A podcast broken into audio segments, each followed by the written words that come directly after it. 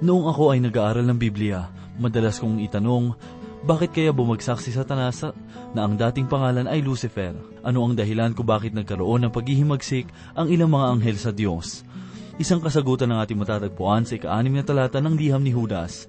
Ito po ang mensaheng ating pagbubulay-bulayan sa oras na ito dito lamang po sa ating programang Ang Paglalakbay.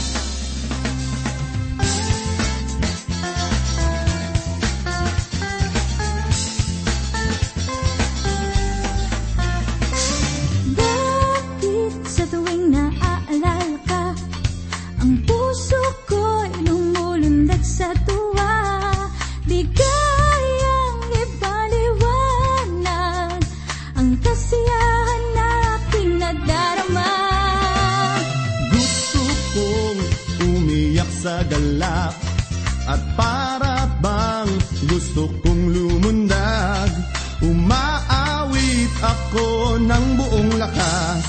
Papuri sa'yo'y aking binibigkas.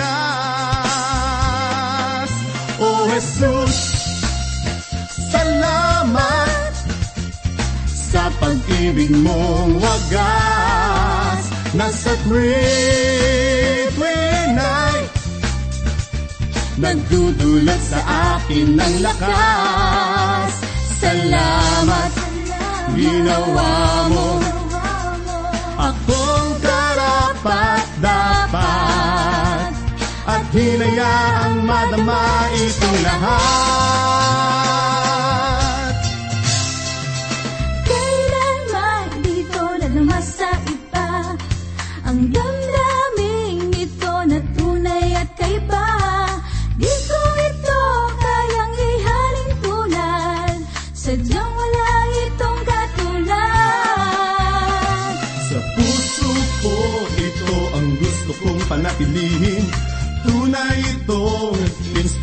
inspirasyon sa akin Ligayang di kayang bilhin.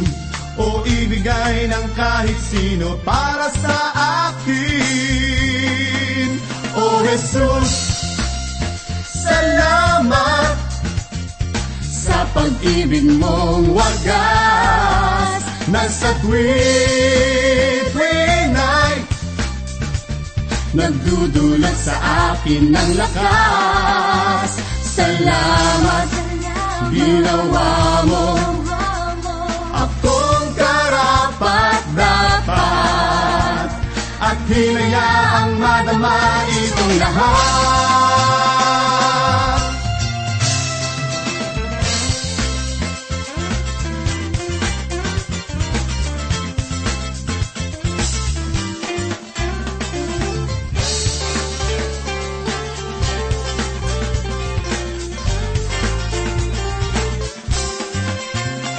Jesus, salamat sa pag-ibig mong wagas Nasa tuwing night Nagdudulot sa akin ng lakas. Salamat, ginawa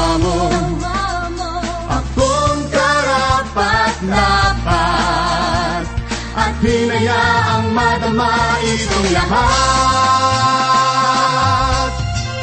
O Jesus, salamat Sa pag-ibig mong wagas Nasa tuwing night Nagdudulot sa akin ng lakas. Salamat, ginawa mo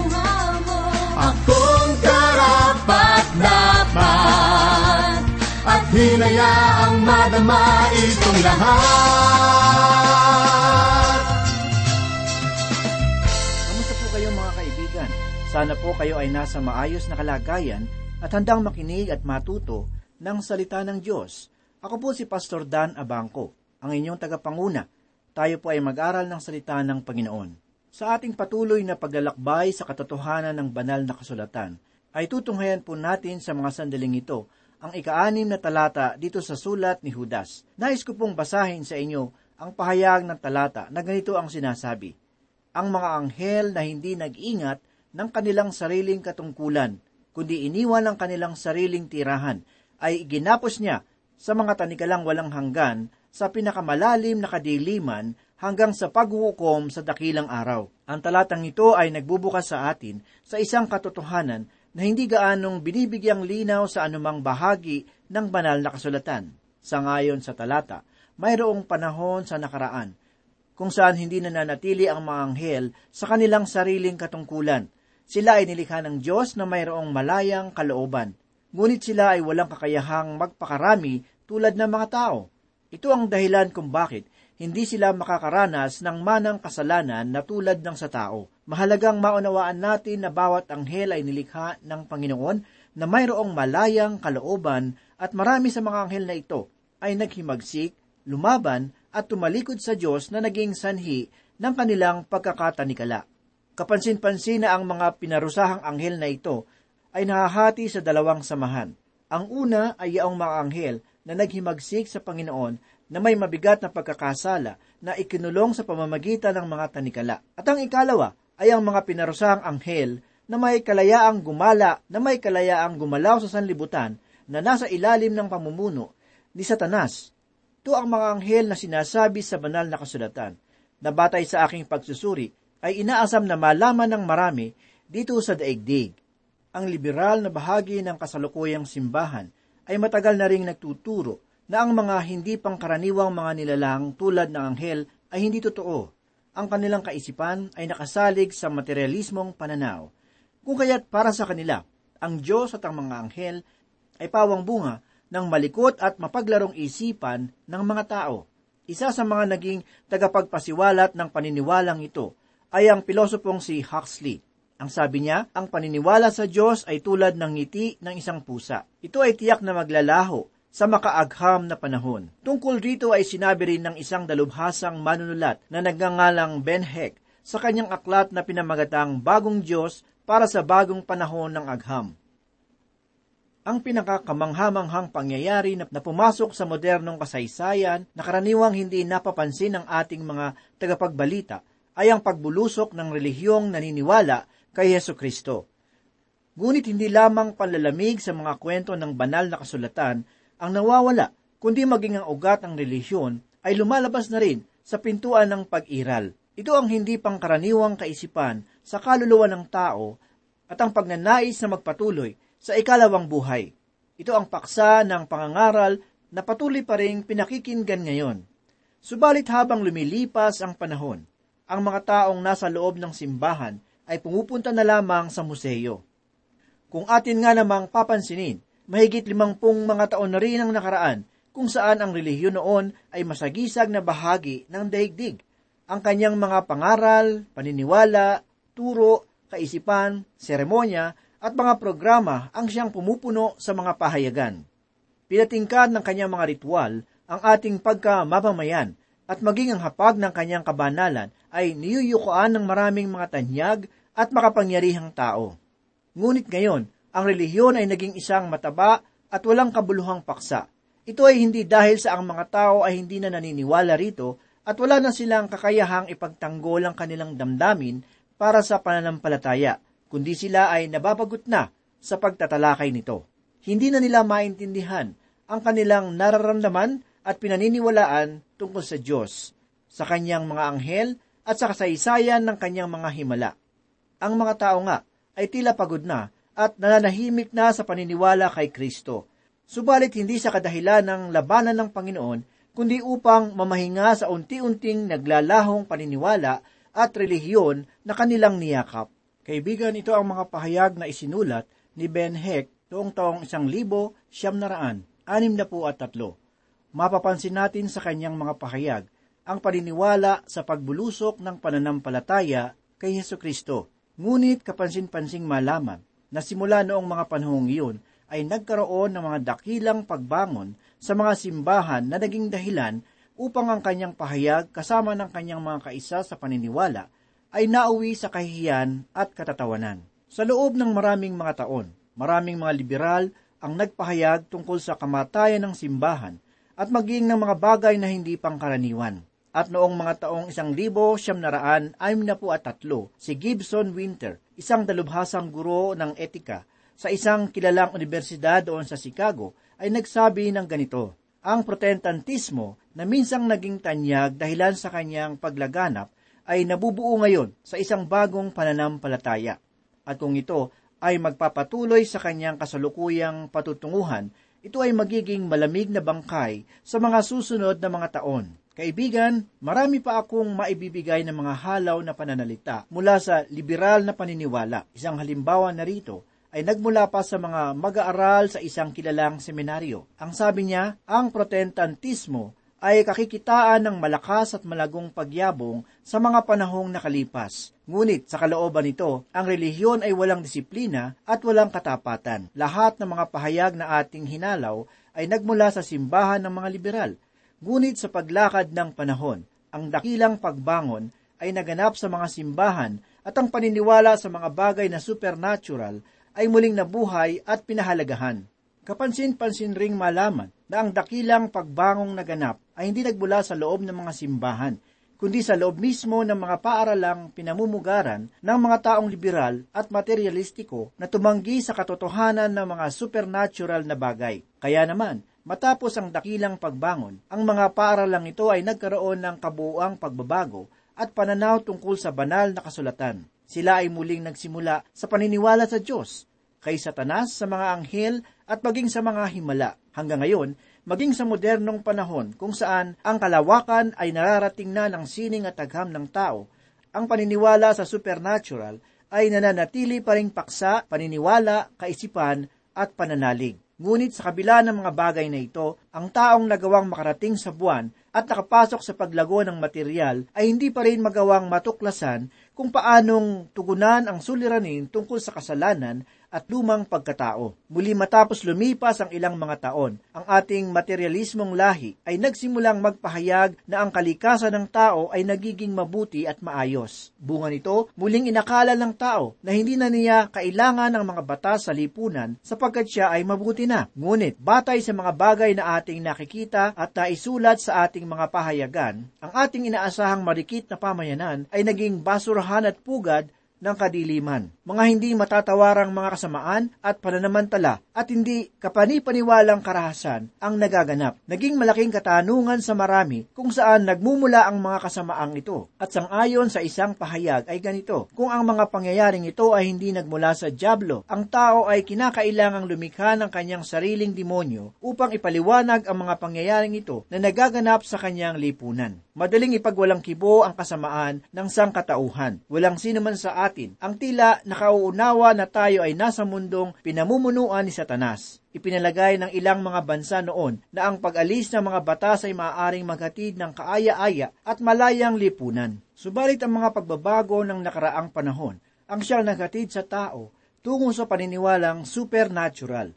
Ngunit sa hindi inaasahang pangyayari, nabaling ang tao sa mga pag-aaral ng mga paksang may kinalaman sa mga masasamang espiritu. Natuklasan ng tao na kung maniniwala muna siya sa mga masasamang espiritu, ay maipapaliwanag niya ang kasamaan na kanyang nakikita sa daigdig. Ang banal na kasulatan ay mayroong malinaw na pahayag tungkol sa mga bagay na ito. Ang banal na kasulatan ay laging napapanahon.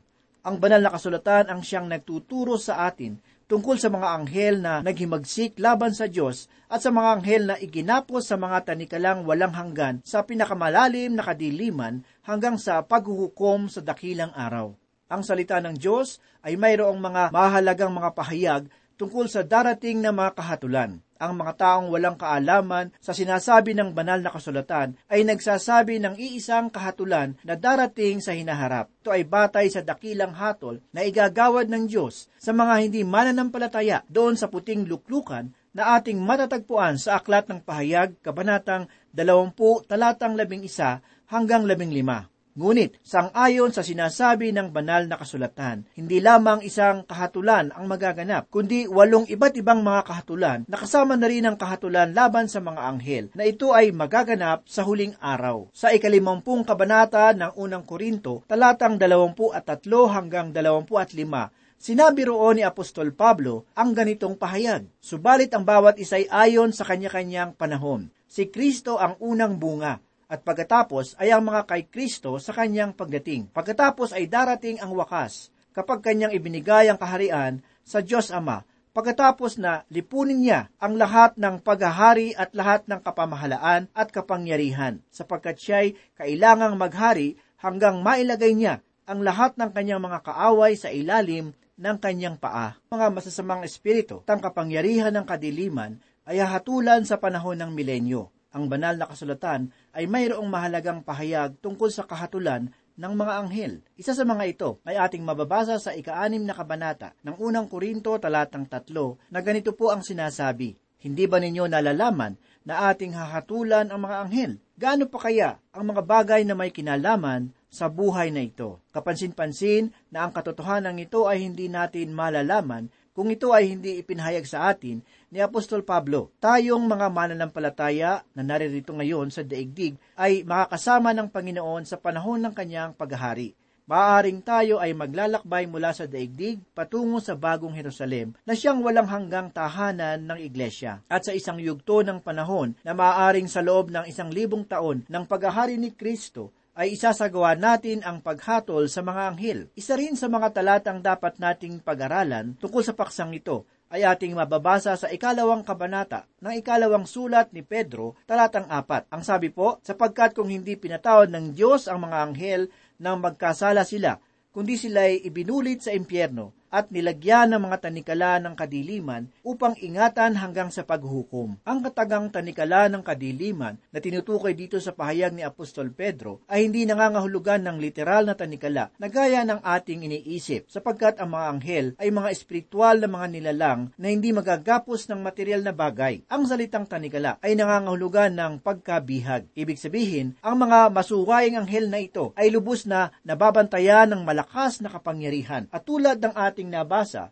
ang mga anghel na ito ay naghihintay sa kahatulan na kapansin-pansing magaganap sa mga huling mga araw. Ang isa pang samahan ng mga anghel na dapat nating pag-aralan ay ang mga demonyo na malayang kumikilos sa ating daigdig. Nais kong ipabatid sa bawat mananampalataya na ako ay naniniwala sa katotohanan ng kapangyarihan ng kadiliman. Ngunit dapat nating suriin ang mga bagay-bagay tungkol sa paksang ito sapagkat mayroong mga pangyayari na gawa lamang ng mapaglarong isipan ng tao. Ito marahil ang dahilan kung bakit ang mga nakakatakot na palabas ay tinatangkilik ng marami. Subalit tungkol sa makatotohanang pagkilos ng kadiliman sa buhay ng ibang tao, dapat nating itong paniwalaan sapagkat ito ay tunay na nagaganap. Ang aklat ng pahayag ay naglalaman ng ilang mga kahatulan laban sa mga masasamang anghel. Mababasa natin sa ikadalawampung kabanata ng pahayag talatang sampu ang ganito.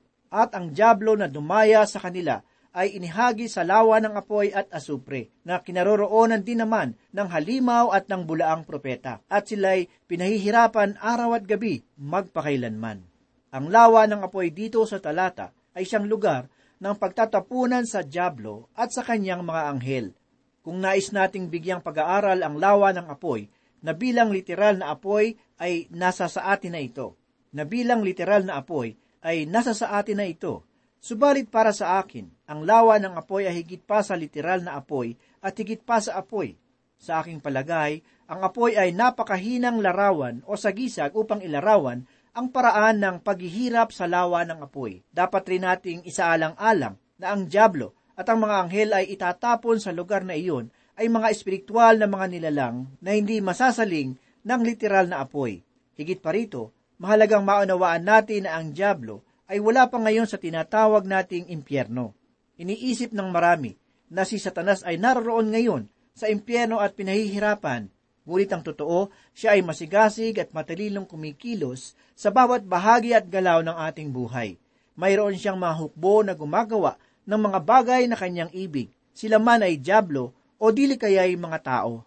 At karaniwan, marami sa sangkatauhan ay gumagawa ng layunin ni Satanas na kanilang namamalayan at hindi namamalayan. Kaibigan, si Satanas ay utak at dahilan ng napakalupit na pag-uusig laban sa mga mananampalataya at lalo't higit laban sa Israel sa panahon ng matinding kapighatian sa mga huling araw. Si Satanas ay ibabagsak mula sa langit kung paanong ipinahayag sa ikalabing dalawang kabanata ng Aklat ng Pahayag talatang siyamang ganito. At itinapon ng malaking dragon, ang matandang ahas, ang tinatawag na Diablo at Satanas, ang madaraya sa buong sanlibutan. Siya ay itinapon sa lupa at ang kanyang mga anghel ay itinapong kasamahan niya. at ang kanyang mga anghel ay tinapong kasama niya. Si Satanas ay igagapo sa panahon ng paghahari ni Kristo sa daigdig. Mababasa natin sa ikadalawampung kabanata ng Aklat ng Pahayag, una hanggang ikatlong talata ang ganito. At nakita ko ang isang anghel na nananaog mula sa langit, na hawak sa kanyang kamay ang susi ng di matarok na kalaliman at ang isang malaking tanikala. At sinunggaban niya ang dragon, ang matandang ahas, na siyang Diablo at Satanas, at ginapos siya ng isang libong taon, at siya ay tinapon sa di maarok na kalaliman at sinarhan at tinatakan ito sa ibabaw niya upang hindi na niya madaya ang mga bansa hanggang sa matapos ang isang libong taon.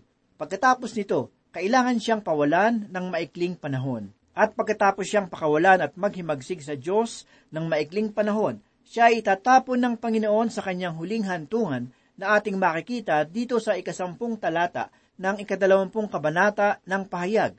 Ganito po ang sinasabi, At ang Diablo na dumaya sa kanila ay inihagi sa lawa ng apoy at asupre, na kinaroroonan din naman ng halimaw at ng bulaang propeta, at sila'y pahihirapan araw at gabi magpakailanman. Kaibigan, ito ang katapusang kahantungan ng Diablo kasama ng kanyang mga anghel. Ang hatol sa kanila ng Diyos ay igagawad sa takdang panahon at walang sino man o anumang kapangyarihan ang maaaring makapigil rito, sapagkat ihahayag ng makatarungang Diyos ang kanyang sapagkat ihahayag ng makatarungang Diyos ang kanyang kadakilaan sa pamamagitan ng kahatulan at katwiran. Tayo po ay magpatuloy at basahin natin ang sinasabi sa ikapitong talata, gayon din naman ang Sodoma at Gomora at ang mga lunsod sa palibot ng mga nito. Gumawa naman ng pakikiapid at nalulong sa kakaibang laman ay inilagay bilang halimbawa na nagdaranas ng kaparusahan sa apoy na walang hanggan. Ito ang ikatlong halimbawa na ibinigay ni Judas tungkol sa pagtalikod na naganap sa nakaraan. Binanggit niya ang pagtalikod ng Israel sa pamamagitan ng kanilang kawalang pananampalataya sa Diyos at maging sa pagkakabilanggo ng mga anghel na umiwan ng kanilang mga unang katatayuan. Dito sa ikapitong talata ay ating tutunghayan ang pagkalipol ng mga mamamayan ng Sodoma at Gomora kasama ng mga lunsod na nakapaligid sa kanila. Ang lunsod na ito ay lubusang hinatulan na anupat sila ay maaaring nalibing nang higit pa ang lalim sa patay na dagat. May ilang mga naniniwala na ang mga mamamayan nito ay nagsilipat ng matitirhan. Hindi ako tiyak kung ang paniniwalang ito ay totoo o hindi.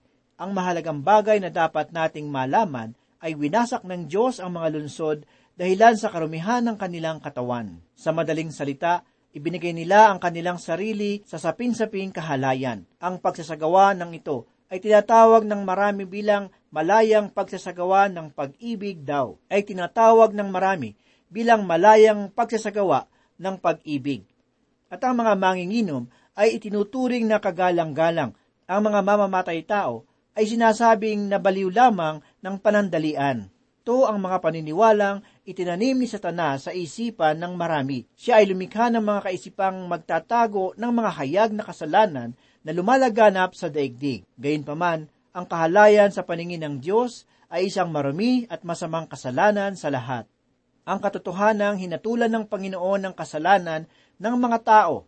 Ang katotohanang hinatulan ng Panginoon ang kasalanan ng mga tao sa pasimula pa lamang ay dapat na magbigay sa atin ng maliwanag na babala, sapagkat ang Diyos ay may laan pa rin kahatulan na kanyang igagawad sa lahat ng nilalang. Pakinggan po ninyo ang sinabi ni Apostol Pablo sa ikalabing pitong kabanata ng Aklat ng Mga Gawa, talatang tatlumpu at tatlumput isa. Ang mga panahon ng kahangalan ay pinalampas na nga ng Diyos.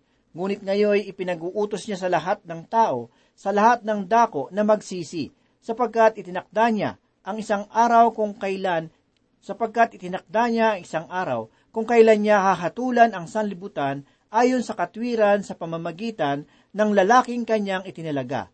At tungkol dito'y binigyan niya ng katiyakan ng lahat ng tao ng kanyang muling buhayin siya mula sa mga patay. Ang panahon at oras na ating natatanggap ay pagkakataon na dapat nating samantalahin upang magbalik loob sa Diyos. Ipinaunawa sa atin ng salita ng Diyos na mayroong dakilang araw kung saan lahat tayo ay mahahayag sa kanyang harapan upang magbigay sulit. Maging ang mga anghel, ang mga demonyo, at ang kanilang pinunong si Satanas ay hindi makakatakas sa dakilang araw ng Panginoong Heso Kristo. Huwag nawa tayong magkamali sa pag-aakalang ang mga katotohanan ito ay hindi mangyayari, sapagkat ito ay darating na tulad ng sa magnanakaw. Ito ay magaganap sa oras na hindi natin inaasahan. Kaya nga, bilang mga anak ng Diyos, bikisin natin ang ating puso ng paghahanda at pag-iingat. Gugulin natin ang ating lakas at hangarin na mapapurihan ng Panginoong Hesus sa lahat ng ating ginagawa. Hayaan natin na ang patotoo ng mabuting balita ay makita sa ating buhay. Gaya ng sinabi ni Apostol Pablo sa ikalimang kabanata ng unang Tesalonika, una hanggang lima, ganito po ang sinasabi, Mga kapatid, tungkol sa oras at mga panahon, hindi na kailangang mayroong isulat pa sa inyo, sapagkat kayo rin ang lubos na nakakaalam ng araw ng Panginoon ay darating na gaya ng magnanakaw sa gabi. Kapag sinabi nila kapayapaan at katiwasayan, kaagad darating sa kanila ang biglang pagkawasak, na gaya ng pagdaramdam sa panganganak ng babaeng nagdadalang tao, at walang makakatakas. Ngunit kayo mga kapatid ay wala sa kadiliman, upang sa araw na iyon ay mabigla kayong gaya sa magnanakaw, sapagkat kayong lahat ay pawang mga anak ng araw. Tayo'y hindi sa gabi ng kadiliman. Kaibigan, bilang mga mananampalataya ni Kristo, gamitin natin ang kanyang mabuting balita bilang liwanag na aakay sa taong nasa kadiliman. Ibuhos natin ang ating puso sa dakilang layuning ipahayag ang ebanghelyo ni Kristo, sapagkat ang buhay ay magtatapos at ang tao ay haharap sa hukuman ng Diyos. Mabuhay tayo bilang mga anak ng liwanag. Manalangin po tayo.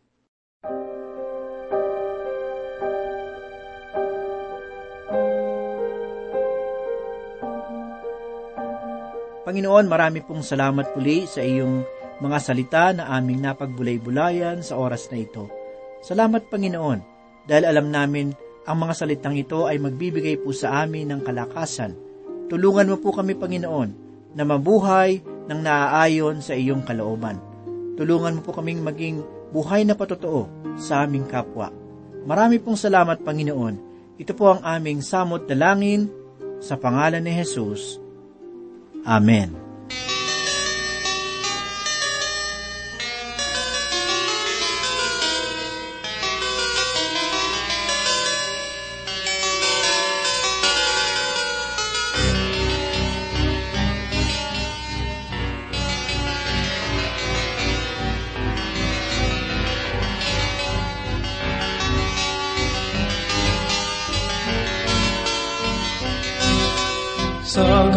Ganitong pagkakataon, mapagsubok ang panahon, ang awit kong ito'y alay sa'yo.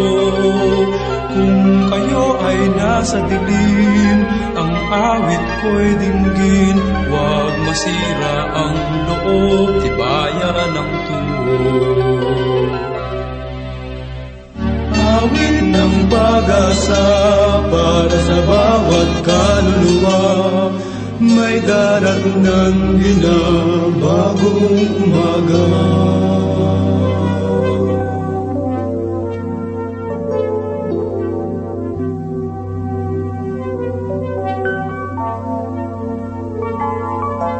Sa ganitong pagkakataon, mapagsubok ang panahon, ang awit ito'y alay sa'yo. Awit ng pag-asa para sa bawat kaluluwa, may darat ng dinabagong umaga. Tao ay maliligtas kung iyong ibibigkas at iyong isa sa pusong si Jesus ang Panginoon. Ng pag-asa para sa bawat kaluluwa, may darat ng dinabagong umaga.